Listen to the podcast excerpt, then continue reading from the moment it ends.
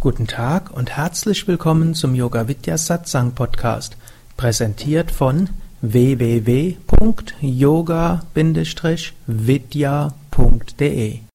Diese Hörsendung besteht aus Mitschnitten aus Live-Vorträgen und Seminaren im Haus Yoga Vidya Bad Meinberg. Sie gibt dir wertvolle Hilfen und Inspiration für den spirituellen Weg zur Persönlichkeitsentwicklung, Selbsterkenntnis und Bewusstseinserweiterung.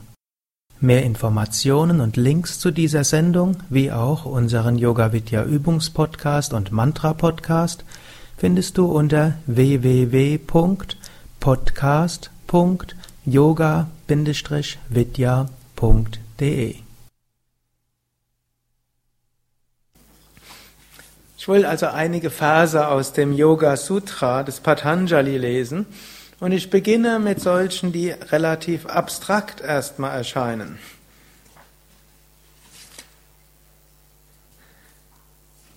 Patanjali sagt im 21. Vers des ersten Kapitels, den intensiv Strebenden ist Samadhi nahe. Samadhi ist der höchste Bewusstseinszustand. Samadhi ist das Ziel des Yoga. Samadhi ist die Einheitserfahrung. Samadhi ist das Unendliche. Und dieses Unendliche können wir erfahren. Das ist ja die Grundlage des Yoga. Und es gilt sich das immer wieder auch zu vergegenwärtigen. Yoga ist nicht einfach nur Gesundheit und sich wohlbefinden und irgendwo mehr Energie haben und kreativer werden, ein bisschen natürlicheren Lebensstil pflegen und ein bisschen freundlicher mit sich und anderen umgehen. All das ist auch Yoga. Aber eigentlich geht es um Yoga, um Samadhi, die Einheit zu erfahren. Nicht nur als Theorie. Die Yogis sagen ja, vertrösten uns nicht auf nach dem Tod. Wenn man sagt, nach dem Tod, dann gibt es vielleicht den Himmel und dann geht man vielleicht irgendwo in ewigen Frühling entlang spazieren, singt Luja und spielt die Harfe oder wie auch immer das sich Menschen vorstellen. Muss ich sagen, fände ich eine grässliche Vorstellung. Gut, vielleicht Om Namah Shivaya singen. Aber auch das wird irgendwann langweilig. Und eigentlich das Einzige, was für mich Sinn macht, ist die Erfahrung von Samadhi. Die unendliche Einheit und die Erkenntnis und die Erfahrung, alles ist eins. Und dort können wir hinkommen in diesem Leben, nicht nach dem Tod. Nicht, wenn wir jetzt nett genug waren und Gott ausreichend gefallen haben, dann wird er uns nach dem Tod belohnen mit irgendwas.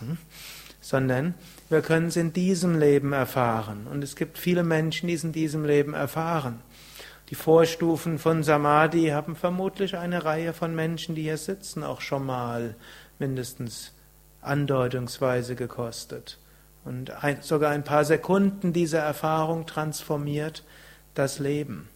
Ein paar mehr als ein paar Sekunden geben einem eine Festigkeit und eine Inspiration und ein, letztlich Vertrauen, Energie und Freude, die Tage, Wochen, Monate anhalten kann. Und die höchste Samadhi, dort erfahren wir all das, wonach wir suchen. Und wie kommen wir dorthin? Patanjali gibt dort einige Verse, es fängt ja nicht an mit dem 21. Vers, es gibt auch noch vorher einige Aussagen, die er über Samadhi trifft, ihr könnt ja euch das ja selbst durchlesen. Aber ein wichtiger Faktor ist, intensiv danach zu streben. Man kann auch sagen, wie Keshava, der künftige Leiter des Ashrams in Nordseekan, sagt, von nix kommt nix. Ich weiß noch nicht, wie er sich an den örtlichen Dialekt anpasst. Also wenn wir nichts tun, dann passiert nichts. Und auch wenn innerlich Streben muss da sein, das Herz muss da sein und dann müssen wir auch etwas dafür tun. Und dann sagt er, das Streben kann mäßig, mittelmäßig oder intensiv sein. Das könnt ihr selbst überlegen. Ist mein Streben danach mäßig, mittelmäßig oder intensiv? Oder vielleicht noch gar nicht da. Irgendwo vor kurzem habe ich auch ein Seminar gegeben, hat so eine Teilnehmerin gesagt, Ich will Samadhi gar nicht erfahren.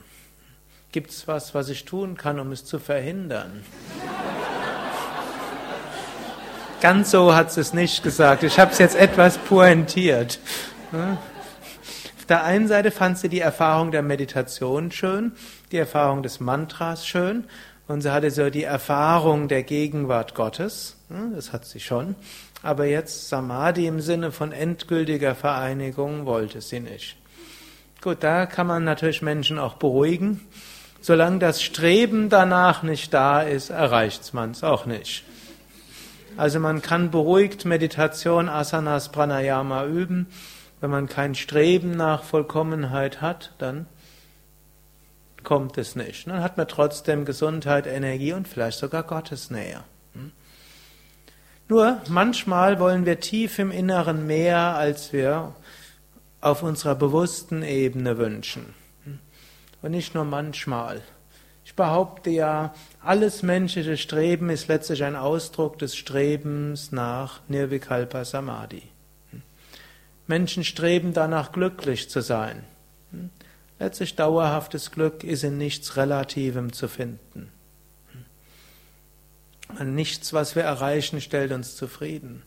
Menschen wollen frei sein. Keiner mag, mach du dies und mach jenes. Gut, manchmal mögen wir das doch unter der Voraussetzung, der sagt uns genau das, was wir selbst machen wollen. Haben wir so wie eine äußere Bestätigung nochmal. Aber wehe, jemand sagt was, was man nicht so will.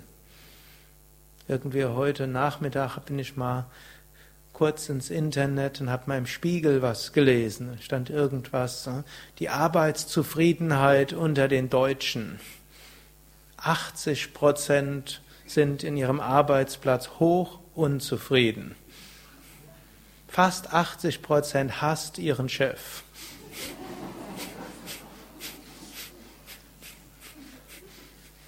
So hoch hätte ich das jetzt nicht geschätzt. Und irgendwo nach dieser Untersuchung, vielleicht wird es etwas übertrieben, aber es war so ein Interview mit einem Professor, der gerade eine Studie gemacht hat. Also es ist nicht irgendjemand, der irgendwas behauptet. Und im Grunde hat er gesagt, die Menschen erwarten von einem Chef, dass so was bei rausgekommen ist, eigentlich das, was man von einem Guru erwarten würde. Aber nicht ein Guru, der einen wirklich führt, sondern der einen so führt, wie man es gerne hätte.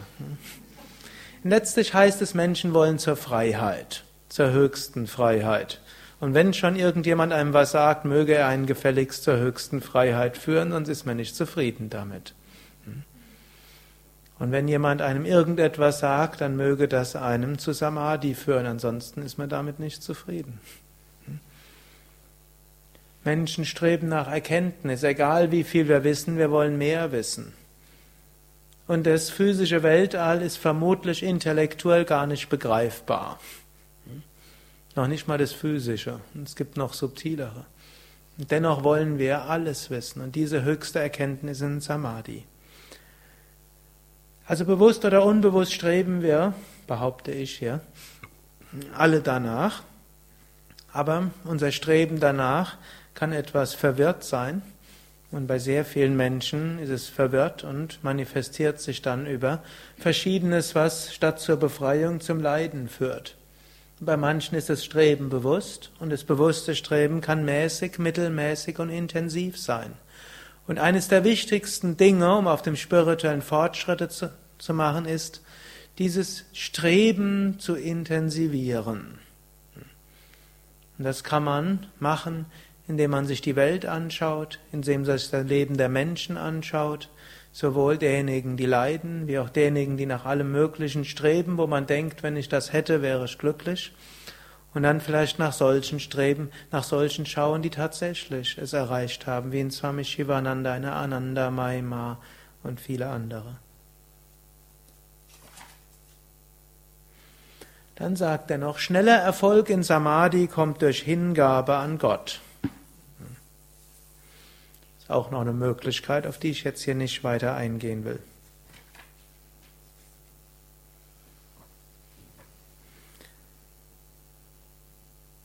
Dann sagt er im 28. Vers, ich überspringe jetzt einiges, also er sagt vielleicht doch noch, also durch Hingabe an Gott, sagt er, kommen wir schnell zu Samadhi und dann sagt er, in einem 27. Vers, das Gott offenbarende Wort ist Om. Also indem wir Om, also angenommen, wir wissen jetzt nicht genau, wie wir hinkommen, gibt es verschiedene Möglichkeiten. Einige wäre, Gott hingegeben zu sein. Wenn wir nicht wissen, wie das geht, können wir ein Mantra wiederholen. Ein Mantra führt einen zur Erfahrung der Gegenwart des Göttlichen. Und das hilft einem auch. Selbst wer nicht weiß, was das sein sollte, kann dennoch sagen, ja, ich würde es gern erfahren, wenn es sowas gibt. Egal, ob wir jetzt sagen, Gegenwart des Göttlichen ist das tiefe Selbst in mir, ist vielleicht eine höhere Kraft im Universum, ist ein persönlicher Gott, so wie er ja typischerweise im Christentum als Gottvater gesehen wird oder auch Jesus oder in den meisten Religionen irgendwie eine persönliche Gottesbeziehung. Und diese können wir aufbauen, unter anderem, indem man ein Mantra wiederholt. Im 29. Vers sagt er etwas Interessantes, eigentlich jeder Vers ist interessant, aber hier sagt er, die Wiederholung von Om führt zu erleuchteter Innenschau und zum Verschwinden aller Hindernisse. Also, Om dient nicht nur dazu, die Gegenwart des Göttlichen zu erfahren und letztlich nicht nur Om, sondern alle Mantras, sondern verhilft zu erleuchteter Innenschau. Pratyakchetana. Der Mensch ist ein Wesen, welches die Fähigkeit hat, nachzudenken.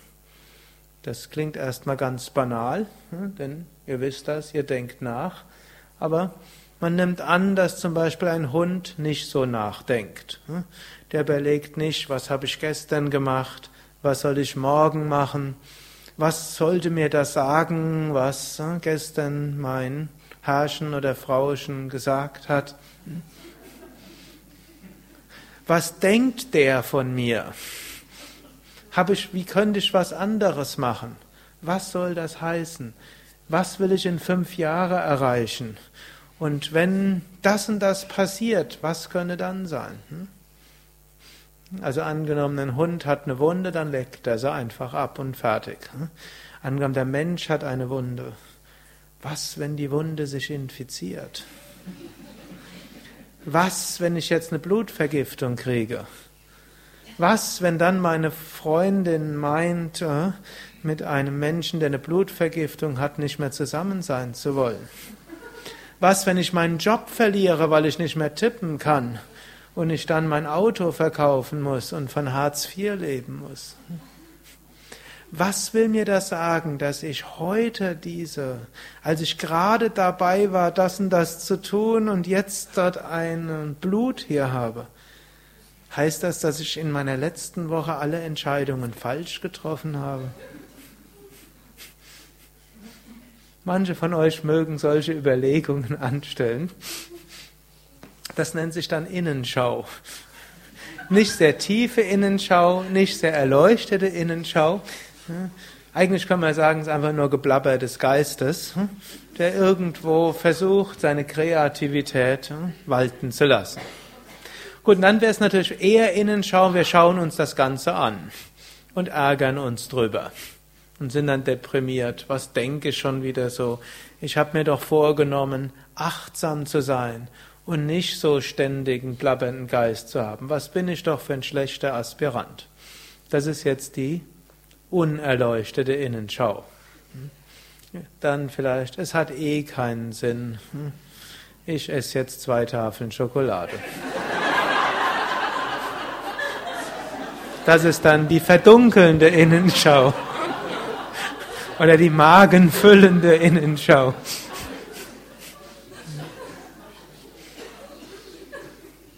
Gut, und dann gibt es natürlich noch die verärgernde Innenschau. Aber Patanjali spricht von der erleuchteten Innenschau und das ist natürlich auch eine liebevolle Innenschau. Und das ist letztlich auch eine Weise, wenn wir schon nach innen schauen, sollte man auch ein Mantra wiederholen. Dann kommt dort Licht hinein und spirituelles Verständnis und hoffentlich auch Liebe. Denn Om führt zur Verbindung mit Ishvara. Ishvara ist auch Liebe, so wie auch Jesus sagt, oder irgendwo im Evangelium, Gott ist die Liebe und wer in der Liebe ist, ist in Gott. krieg's jetzt gerade nicht ganz korrekt zusammen. Und so also mit Om erleuchtete Innenschau, liebevolle Innenschau und erhebende Innenschau. Was übrigens auch ein Trostvers ist. Angenommen, ihr wollt mit dem Mantra meditieren und parallel denkt ihr an verschiedenes andere. Ist auch okay, denn die anderen Gedanken können, wenn ihr einen parallelen Mantra wiederholt, etwas erleuchteter sein, als wenn ihr das Mantra nicht wiederholen würdet. Und dann sagt er noch so einen Vers, und zum Verschwinden aller Hindernisse. Ist vielleicht ein etwas großspurige Behauptung. Alle Hindernisse, man wiederholt einfach Om und alle Probleme sind vorbei. Also ich wiederhole Om, Om, Om, sind jetzt alle Probleme verschwunden. Natürlich nicht einfach nur mal so, aber letztlich kann man sagen, wie können wir all unsere Probleme beseitigen, langfristig und dauerhaft? Indem wir ein gesundes Leben führen, können wir unsere Lebensspanne ein paar Jahre vielleicht verlängern, wenn das sonstige Karma es zulässt. Was können wir noch? Vielleicht. Gut, man kann sich noch vieles vorstellen. Aber eigentlich gibt es nur eines, was langfristig alle Hindernisse überwindet. Und das, was langfristig alle Hindernisse überwindet, ist Samadhi. Und um zu Samadhi hinzukommen, hilft Hingabe zu Gott. Um die zu erreichen, wiederholen wir Om. Aber es geht auch noch einfacher. Auf einer relativen Ebene hilft ein Mantra auch in vielerlei Hinsicht. Angenommen, man hat Schmerzen.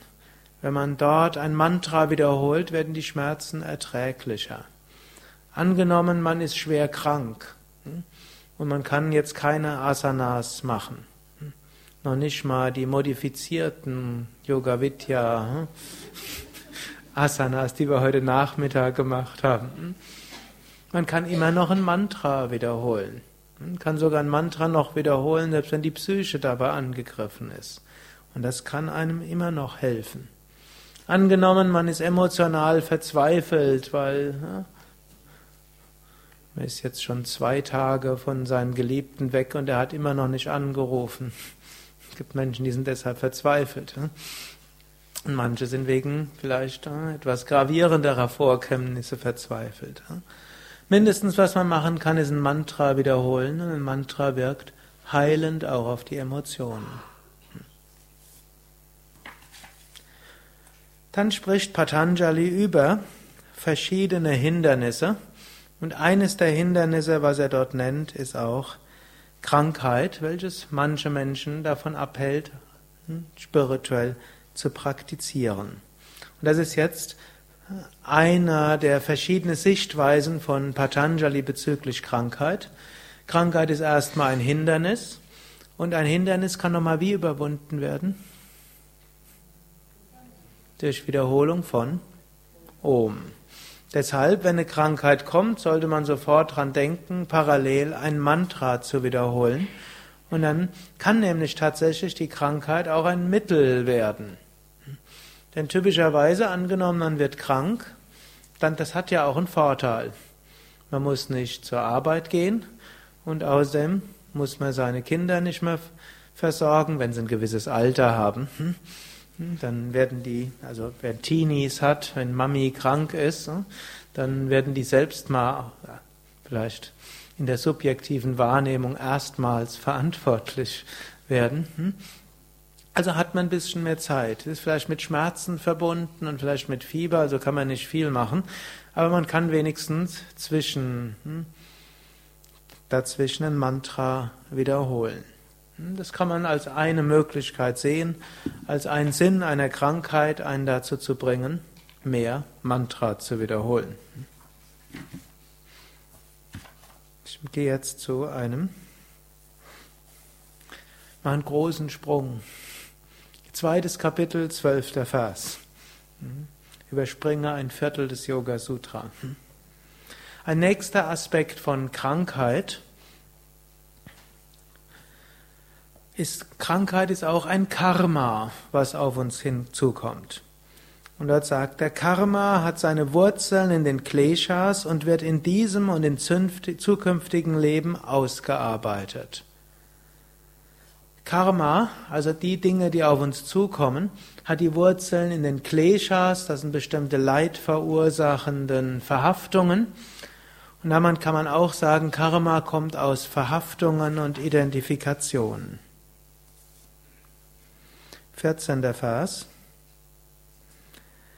Die Frucht des Karmas kann Vergnügen oder Schmerz sein, je nachdem, ob ihre Ursache Tugend oder Laster ist, oder Verdienst oder, also Punya, Verdienst oder Apunya, Laster. Das ist ein weiterer Aspekt von Krankheit, vielleicht in Indien der am meisten verbreitete Vorstellung, was Krankheit ist, eben eine Konsequenz von falschem Handeln. Und durchaus auch im Westen unreflektiert oft.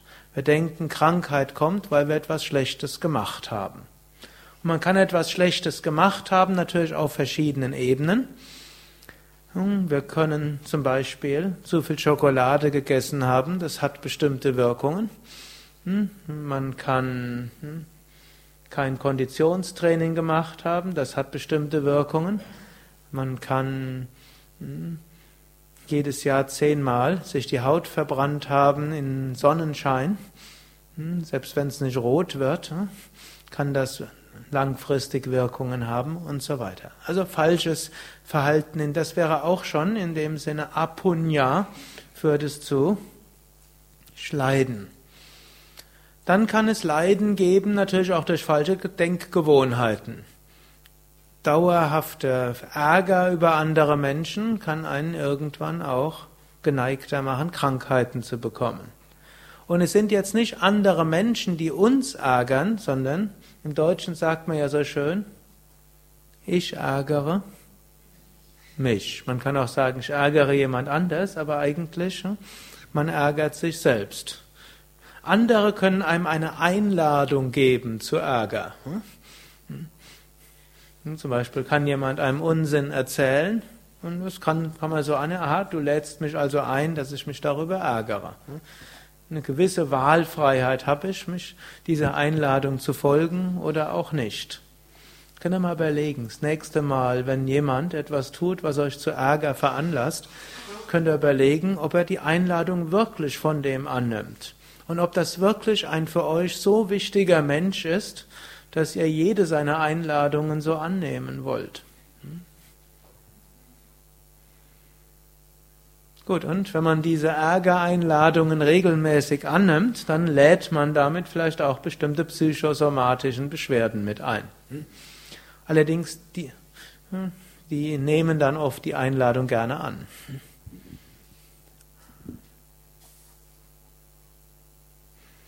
Und dann gibt's natürlich auch noch anderes, was wir machen. Und das ist auch noch ein Aspekt des Karmas.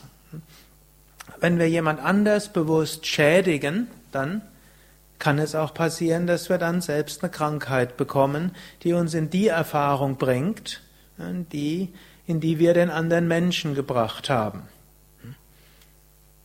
Also angenommen wir, gut im Extremfall, wir vergiften jemanden, dann kann sein, dass wir irgendwann vergiftetes Essen essen. Nehmen wir an, der andere stirbt dabei nicht. Und dann sterben wir vielleicht auch nicht, aber wir erfahren es mal, wie es ist, vergiftetes Essen zu haben und mit Magen, Darm, Kolik und Krämpfen im Krankenhaus am Tropf zu liegen.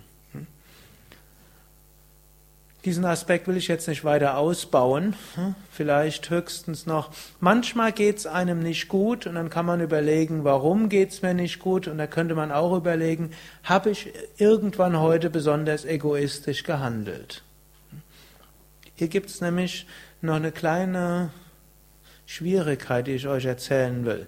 Angenommen, ihr praktiziert regelmäßig Yoga, dann werden egoistische Handlungen euch zügig dazu führen, euch nicht so gut zu fühlen. Sowieso fühlen sich Menschen typischerweise nicht gut, wenn sie was Schlechtes tun. Vielleicht gibt es eine vorübergehende Schadenfreude, die mal vorübergehend schön ist, aber lang hält die nicht an. Es gibt so etwas, Menschen wissen tief im Inneren, wir sind alle eins. Und jeder Mensch sehnt sich nach Liebe und Verbindung. Und wenn wir gegen dieses Einssein und diese Liebe verstoßen haben, und dann kommt das irgendwo auf uns zurück. Sei es nur als ein Unwohlsein, schlechte Stimmung, Müdigkeit, sei es eben auch, wenn man nicht nur ein bisschen was gemacht hat, sondern mehr, dann kann es auch als Krankheit auf einen zukommen.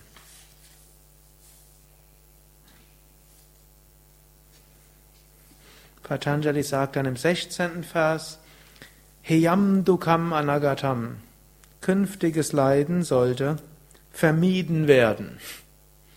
Den Vers kann man in verschiedener Hinsicht interpretieren.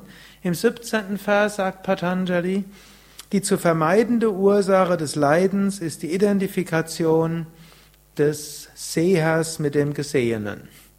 Also wir können Leiden vermeiden, indem wir uns nicht mit dem identifizieren, was wir beobachten. Wenn wir uns identifizieren mit unserem Körper, dann leiden wir, wenn dort eine Krankheit ist. Wenn wir uns nicht mit dem Körper identifizieren, dann leiden wir nicht, wenn der Körper eine Krankheit hat.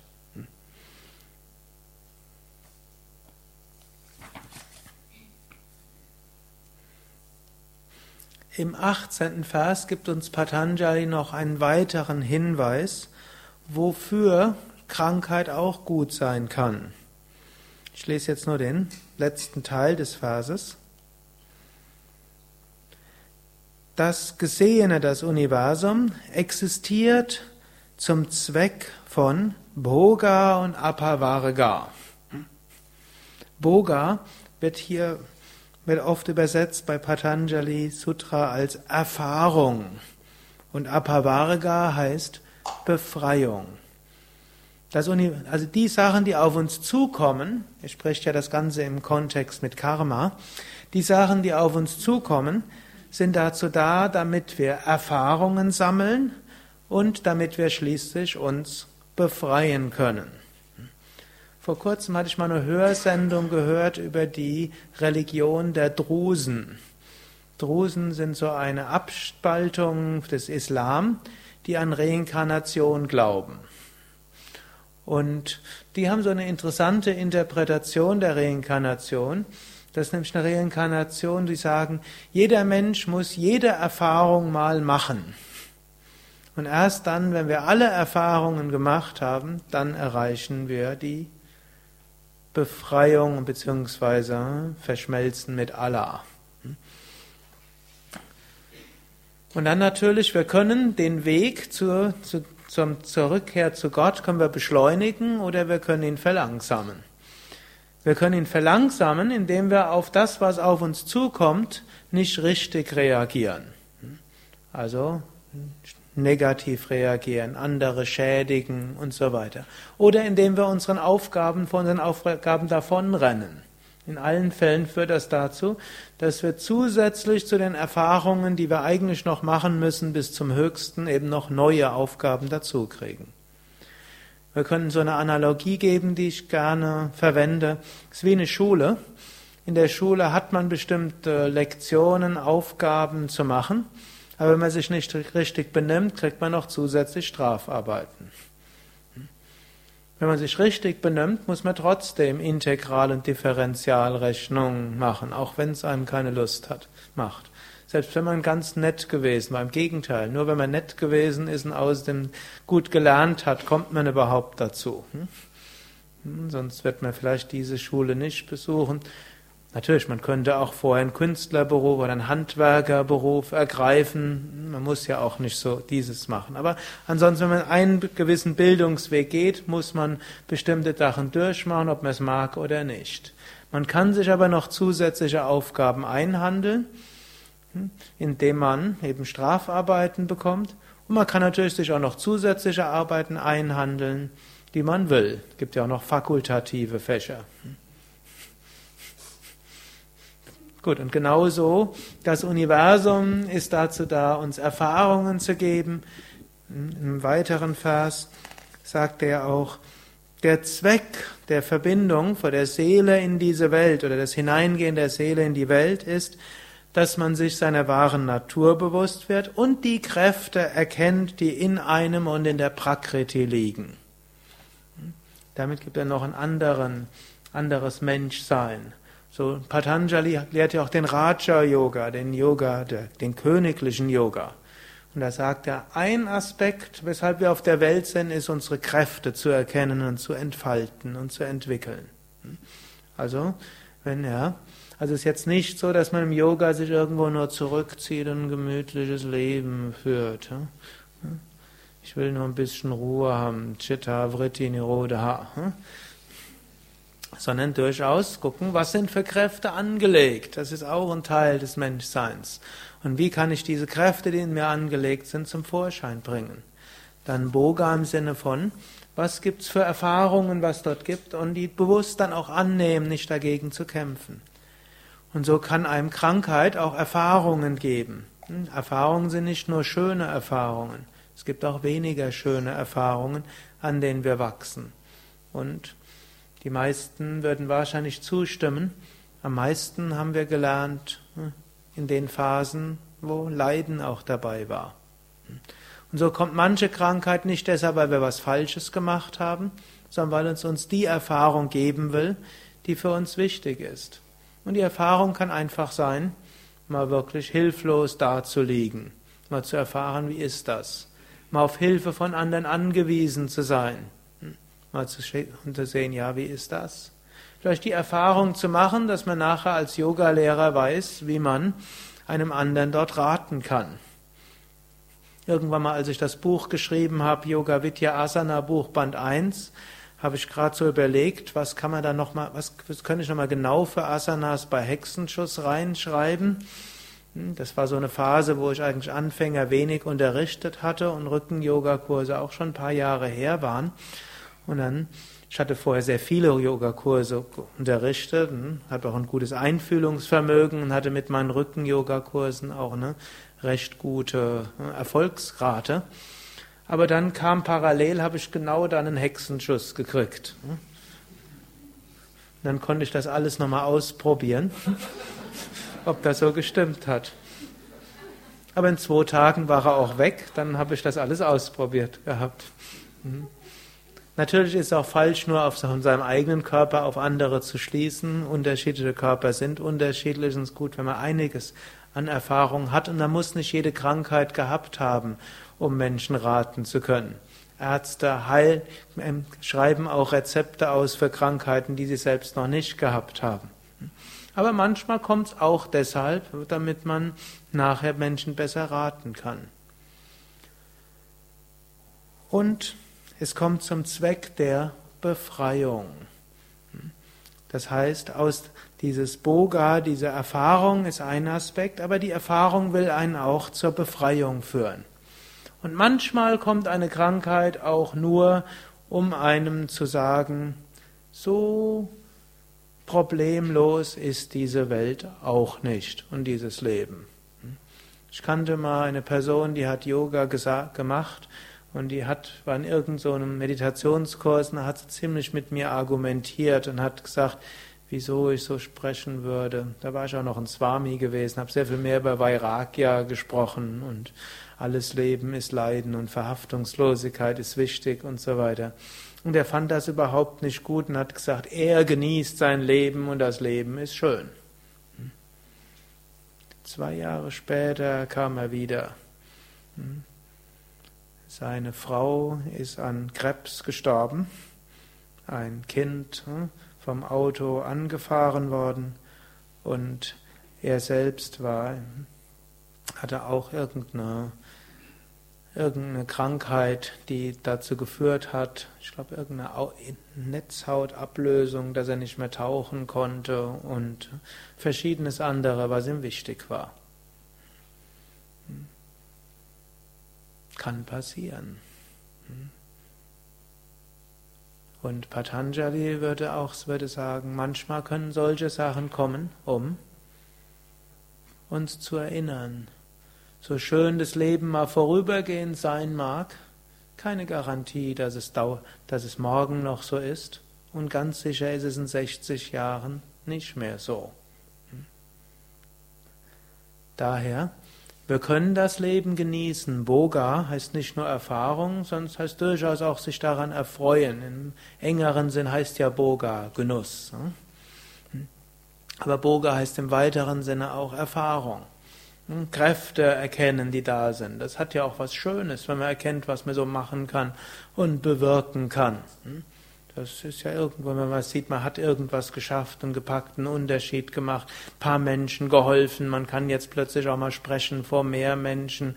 Und es gibt manchmal Frauen, die eröffnen mit 50 Jahren ihr Yoga-Zentrum und waren vorher vielleicht Hausfrau, Mutter, lernen in dem Alter noch Computer und Buchhaltung und alles Mögliche. Am Anfang ist es Stress, aber nachher hat doch was. Dass man das noch alles hinkriegt, hat was, das sind Kräfte, die da sind.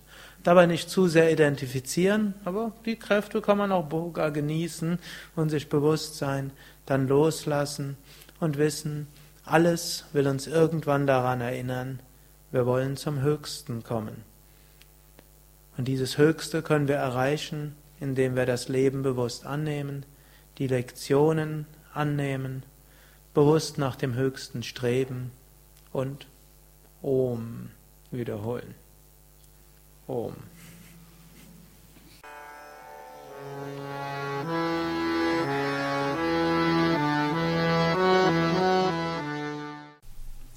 Dies war also die aktuelle Ausgabe des Yoga Vidya Satsang Podcasts, präsentiert von www.yoga-vidya.de.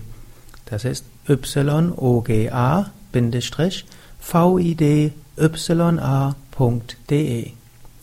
Mehr Informationen und Links zu dieser Sendung, wie auch unseren Yoga Vidya Übungspodcast und Mantra Podcast findest du unter www.podcast.yoga-vidya.de. Podcast schreibt sich podcast.yoga-vidya.de. Mehr Informationen für den Weg von Yoga und Meditation erhältst du unter unserer Website.